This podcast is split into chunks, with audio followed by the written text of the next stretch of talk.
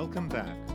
I'm Peter Wood, and I'm the author of Mud Between Your Toes, The Rhodesian Farm, which is a memoir about my life growing up in Zimbabwe, or formerly Rhodesia, in the 1960s and 70s. This is a podcast about family, independence, loss, and above all, identity.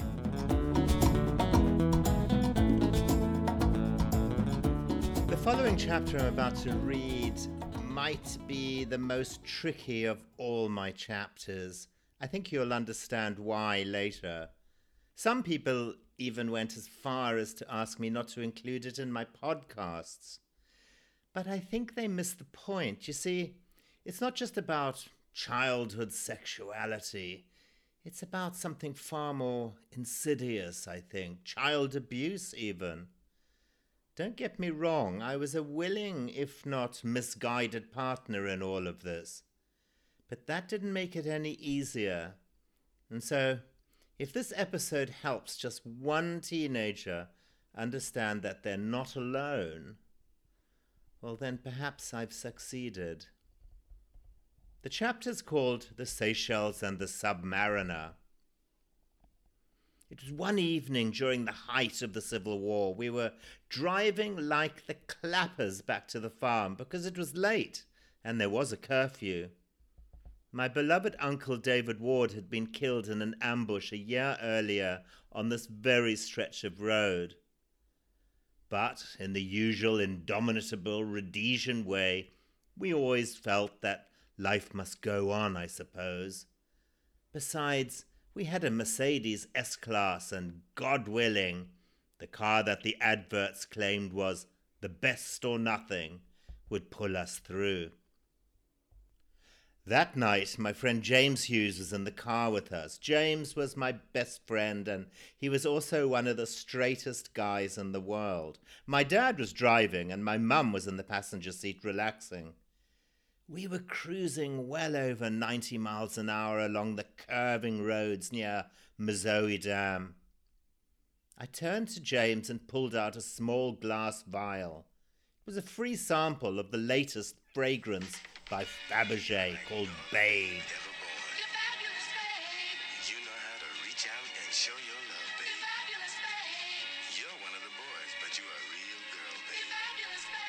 Gosh, I'd had a real crush on Margaux Hemingway, the model who had been at the forefront of the campaign, and I'd even bought the single from her Babe advert. You could get any perfume you wanted in Rhodesia. Something cosmetic companies ignored was the UN sanctions on Rhodesia. What do you think of this? I asked James, cracking open the vial and passing it to him to smell. The heady scent of ambergris and roasted citrus filled the cabin. James had been with me earlier that day when we had been seduced by the QV pharmacy girl into taking a sample home with us. Without warning, my father slammed on the brakes, the car screeching across the tarmac, wheels burning rubber, all 3,373 pounds of steel grinding under his control. What the hell was happening? Both James and I were thrown forwards and then back against the seat. My mother let out a short scream. Was it an ambush? God, no, not here, not on this stretch of road. The terror of the moment gripped us. Within seconds, the car had come to a silent, hissing stop. Absolute silence. Darkness. No one dared move. And then out of the gloom, my father reached across the back of the seat, grabbed the perfume, and hurled it out the window. The stunned silence seemed to last for a decade. What the bloody hell's wrong with you? boomed his voice. Why don't you smell like a man? Why don't you smell like Lifebuoy? More stunned silence. Lifebuoy was the red army issue soap from the Second World War, for God's sake. I shrank back into my seat. I knew what was about to happen. And another thing!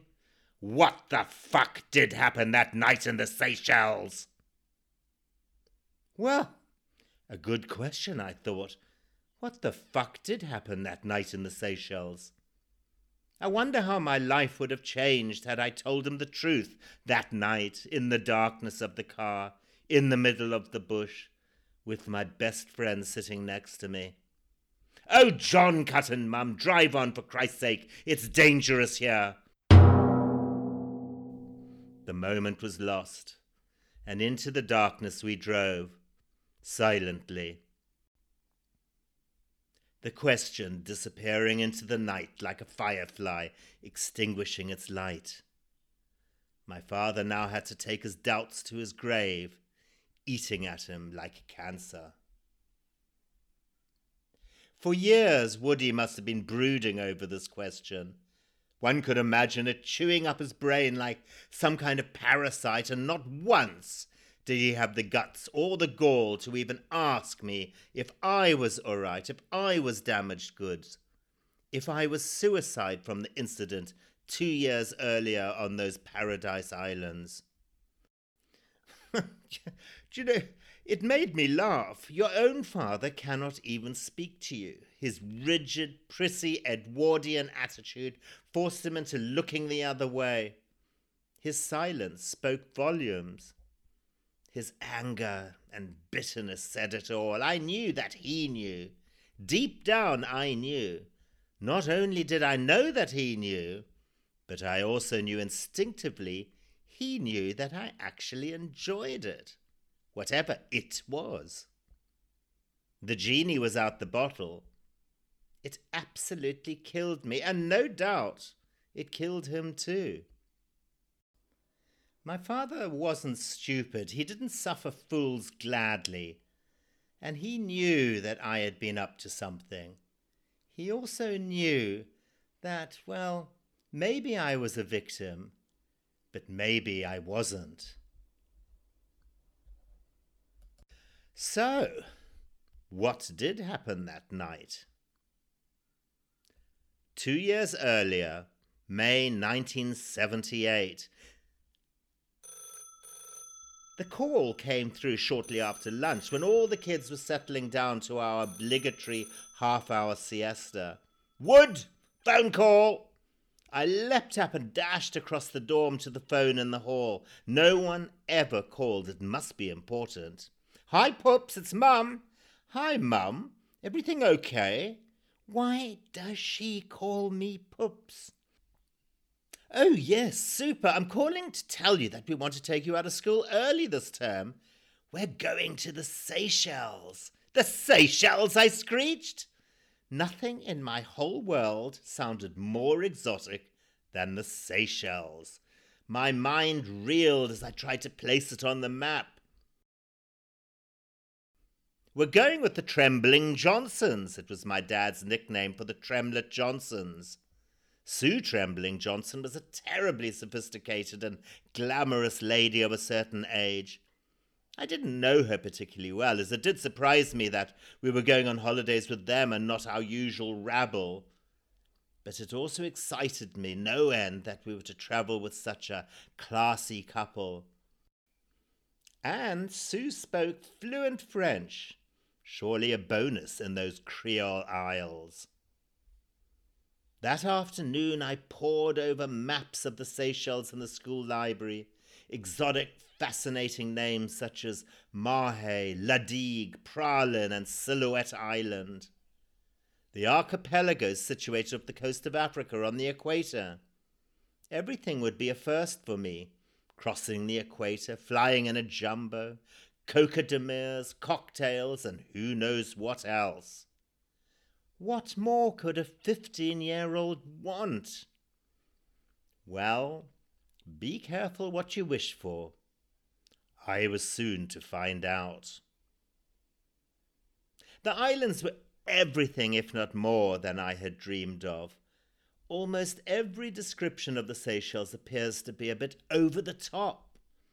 It's only the easily impressed who get to visit and write about the Seychelles, some brochure said.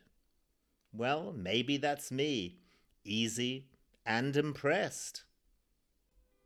So here with the public relations announcement. isolated, mountainous, and covered with a thick blanket of coconut palms, towering granite boulders, thrust up from the earth's core and surrounded by the most gloriously aquamarine coral sea.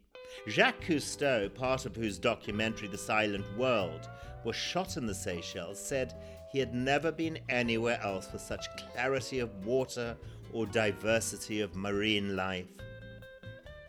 And that is the end of the public relations announcement. The Reef Hotel in Mahe was the, well, it was the epitome of glamour, or so I thought.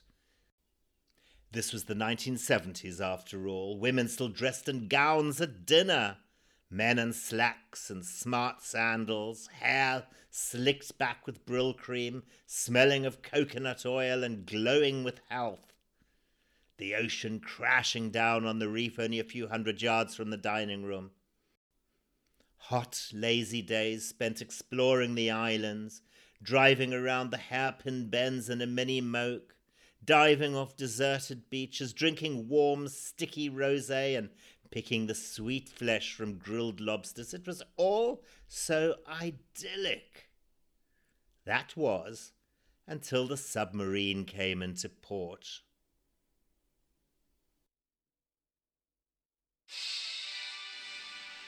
HMAS Orion was an Oberon class sub belonging to the Royal Australian Navy, built in the 1960s in Scotland but only recently commissioned by the RAN.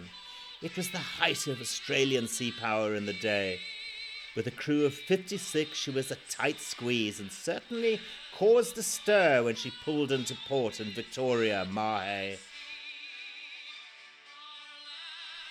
The sub had been at sea for six weeks out of Singapore, and the sailors were, well, to say the least, feisty, tough, rowdy, and fun.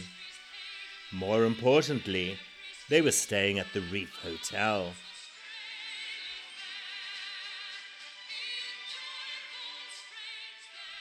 My little hormones started bouncing. All my Sundays had come at once.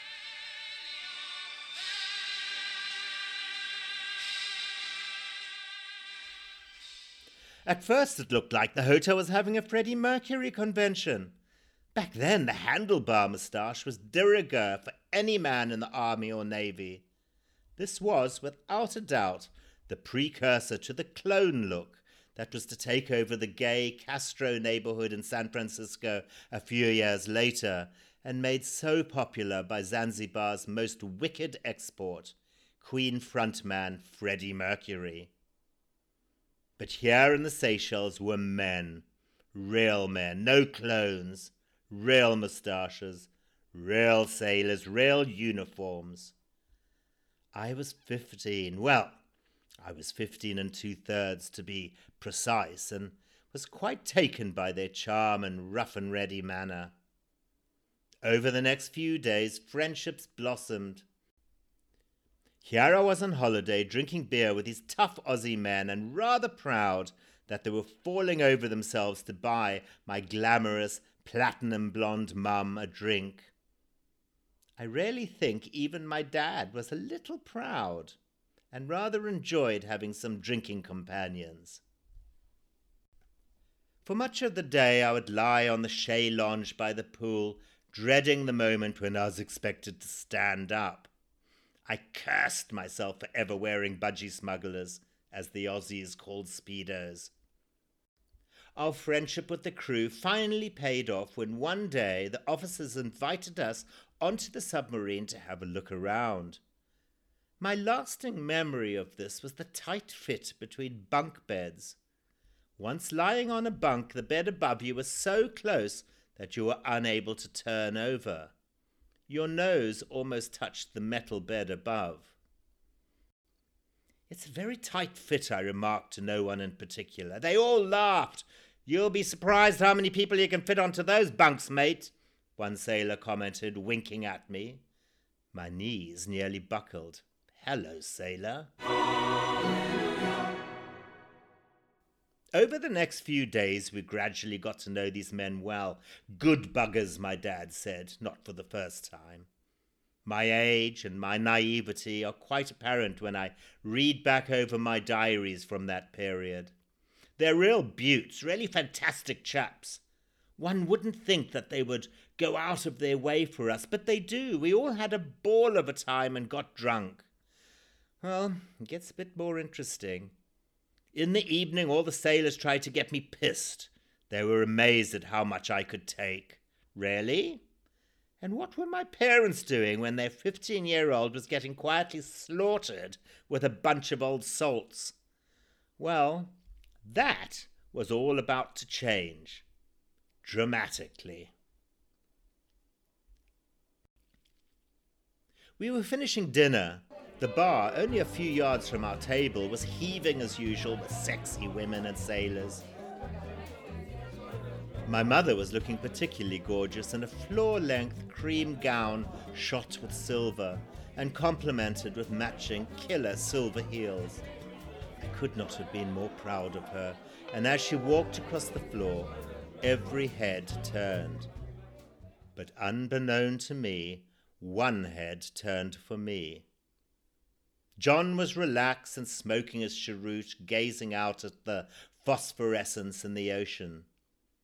Do you mind if I go to the bar and have a beer with the lads? I asked. Lads, I thought, God, how dare I calling them lads? Trying to be big stuff was not becoming. That said, age limit wasn't a barrier here, and besides, I was extremely precocious. I don't know, Pete, said my dad. Oh, do let him, chipped in Sue. Then, leaning forward to me, she whispered in a conspiratorial manner, Let me give you some advice, darling. In this life, we only have one chance. You must always make an impression. She paused for effect, and then, hand on my knee, continued. It doesn't matter whether it's a good impression or a bad impression. Just damn well leave an impression. My dad chuckled. Okay, mate, off you go. My mother absent mindedly nodded consent. Sidling up to the bar, I ordered a SeyBrew, the local lager.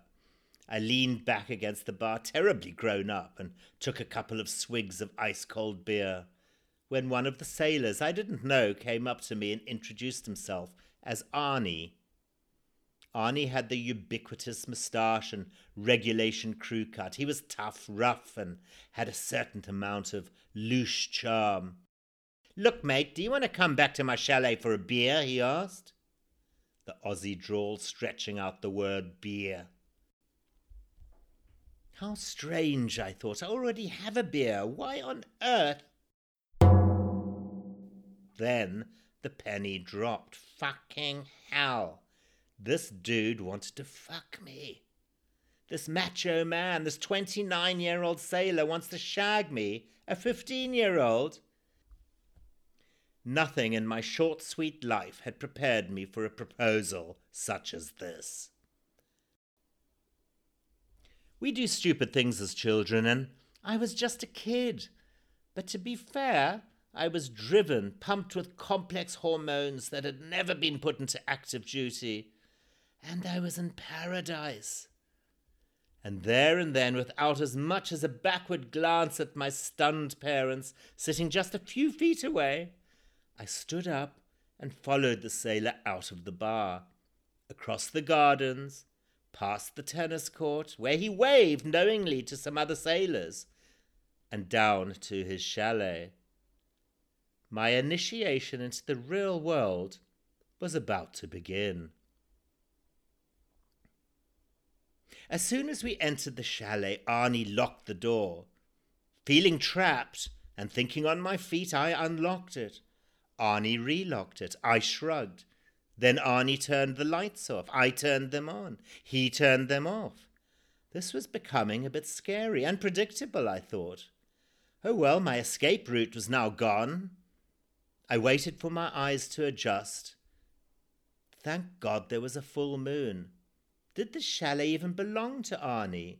He wouldn't even touch the bed. It was strange.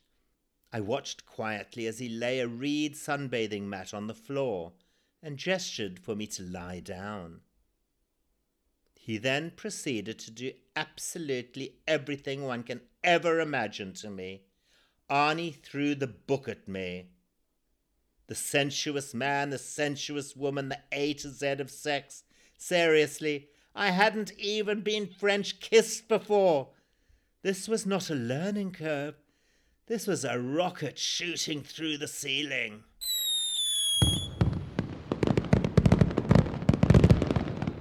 Lying there on that uncomfortable reed mat, covered in Ambre Solaire suntan oil and gritty sand, I thought, blimey, how in the hell am I going to tell my mates about this one? The ordeal did finally come to an end. I call it an ordeal with a handful of salt.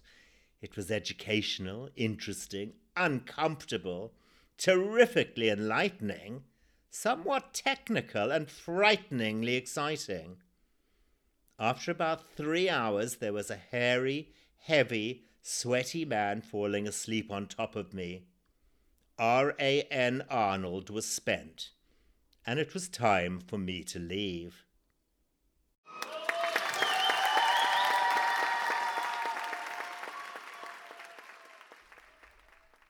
To be bestowed the sudden adult knowledge was confusing. At the time, all I could think about was sex. But post coitus, the world began to close in around me slowly, like a heavy weight. Secrecy bound tightly together with abject terror, knowing that my parents would be waiting for me. I walked slowly back across the now dark hotel grounds to my room that adjoined my parents. In my chest, my heart pounded. The light was still on and they were absolutely fucking furious. Where the bloody hell have you been? shouted my father. You've made us sick with worry, you selfish little shit. Well, I had my doubts as to whether his worry concerned my safety or his pride. But this was no time to pick an argument with the merits or disadvantages of parenthood. An angry John Wood was a beast not to be tampered with. I was drinking with the sailors. I told you that, I replied rather sheepishly. Then, as if to make it easier, I added in the names of two officers whom my parents had taken a shine to. We went down to the tennis courts with Robbie MacDonald and Bob Ross, and we were all having beers. It was just good fun. My father grunted. My mother shook her head. For three damn hours sounds bloody suspicious to me. And that, my dear reader, was that. The episode was over. Never mentioned again until that notorious night on the road home. Truthfully, this initiation into sex had an enormous effect on me. The age difference was one factor. What he did was naturally, or unnaturally, depending on who you are, another factor. Yet the hardest part of all was the beginning of a decade or more of lies and bending the truth to friends, family, and loved ones. When my buddies spoke of a, a grope with a girl, I knew far better. I could still smell his breath, slightly tangy from beer, as his tongue found its way down my back and beyond.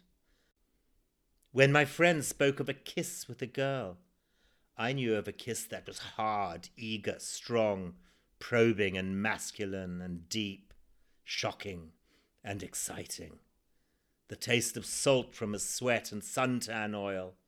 Not just a wet, shy kiss, but something from a person who knew exactly what they were doing and what they wanted. When a friend shyly spoke of feeling up a girl, I knew only of strong fingers probing, hardened by work on a ship, rough military flesh. I also felt guilt, awesome, inexorable guilt, and waves of stupidity and anger. I displayed an immaturity by not thinking ahead that hot night. I felt trapped, and I needed a scapegoat. Betrayal is easy, too easy. It's as old as mankind. R.A.N. Arnold was going down with me, of that I was sure. It hurt me. I was not the kind of person brought up to betray another man. A part of me felt a kind of love for Arnie, but I was trapped. The morning after the event, followed by a breakfast eaten in silence, I decided to tell Robbie MacDonald and Bob Ross. Everyone's capable of betrayal, but beware the children. My hormones are stronger than my common sense. I was still terribly muddled, yet never once did I think I was being wronged by Arnie. It was the natural order of things. I knew that what had occurred was the right thing, but I was teetering on a ledge and I was an extremely dangerous animal. Leaving a note in the pigeonhole of the two officers, I told them I'd been tricked, not forced, not raped, but in my naivety lured into the room by Arnold. The HMAS Orion set sail that day. A note left at reception, written by Robbie, simply said, Be strong. Good luck. The desire to be loved was far stronger than the desire to be secretive. But there was a vacuum. There was nothing to lean on, no one to talk to. There was a void. I had to tell someone. I needed to tell someone. I tried to tell my mother, but lost confidence. I wish I had told Madeleine, my cousin. She would have understood. She was always pushing gender bending books, films, or music at me like Al Pacino's Cruising or David Bowie's cross dressing antics. But a story like this would cause such upheaval and horror at boarding school, it simply did not bear thinking about. The first of many stories emerged from my mouth. Keep it real. Don't ever get caught out. Do not betray yourself. And so Arnie became Annie. Yes, she was 28 or 29. Yes, yes, she was married, going through a divorce, by the way. Yes, she did everything to me. And sorry, I won't list them here, although I did tell them about the anal part. That must have set a few alarm bells clanging. And so it came to pass that Pete Wood became the first of his group of friends to get laid. And indeed, it would be many years before some of those chaps ever did some of the positions that Arnie, sorry, sorry, sorry, Annie, and I performed on that moonlit night in Mahe.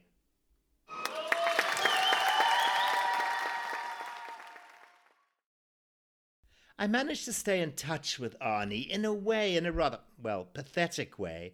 He became my first real boyfriend. It was doomed. We communicated through letters, kind, sweet messages mostly, with little or no real depth. In the beginning, when Arnie wrote to me, I was excited by these illicit letters, but I expect, as is so common with youth, I was quickly losing interest in the man. My eyes were wandering. Or else I was lying to myself and lying to my diary. Got a letter from Arnie, the Australian queer. Fuck it. I think I was in denial. He sent me a postcard of Sydney Harbour Bridge and some posters of Olivia Newton John and Grease, which, according to my diary, is definitely the best film I've ever seen. And this is the truth. I wish I could see it four times. It's the only film that I've ever actually flipped over. Jesus, by God, I could scream about it. Rather strange, but so appropriate in so many ways. God bless Olivia and John. Oh, and Arnie as well, I suppose.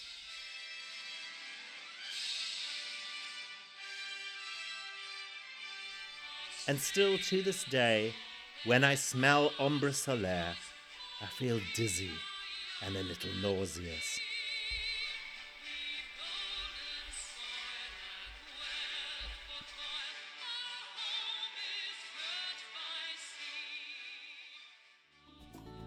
Well, that's about it. Thank you so much for listening to me, and remember, you can tune into my new episodes of Mud Between Your Toes via iTunes, Google Play Music, Stitcher, Blubrry, and Pocket Casts. Don't forget, you can always buy a copy of my book, on both Amazon and Kindle. And I also welcome comments by email on mudbetweenyourtoes at gmail.com. If you want to get involved and you have a good story to tell about those years in Rhodesia, and if you're brave enough to be interviewed for Mud Between Your Toes, feel free to write to me. Goodbye.